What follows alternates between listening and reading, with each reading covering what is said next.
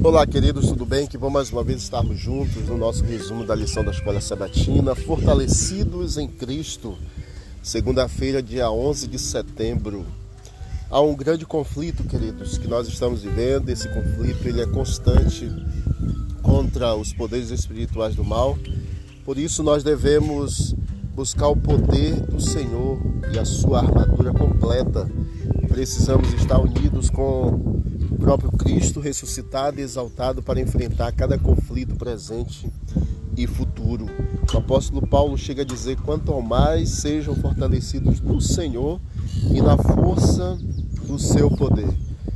Paulo ele identificou Cristo como a fonte da força dos crentes com a frase no Senhor e na força do seu poder. Visto que Senhor se refere a Cristo, como é o caso em Efésios, a força da igreja está na onipotência de seu Senhor ressuscitado, o capitão de sua guerra.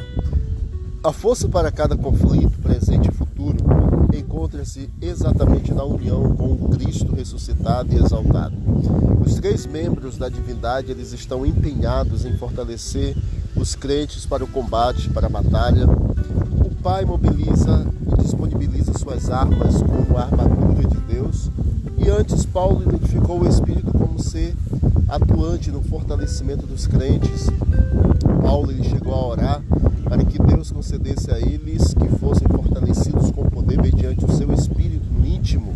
É o Espírito que provê a espada do Espírito, que é a palavra de Deus. Além disso, os crentes devem orar em todo o tempo no Espírito.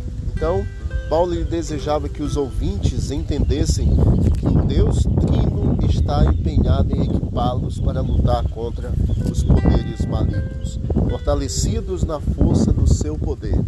É a unidade da Trindade que se empenha para nos dar vitória a cada dia pelo poder de Cristo. Que Deus abençoe a todos nós, que possamos receber de Deus a vitória a cada dia para podermos alcançar mais e mais e levarmos a esperança de salvação para mais pessoas. Vamos orar.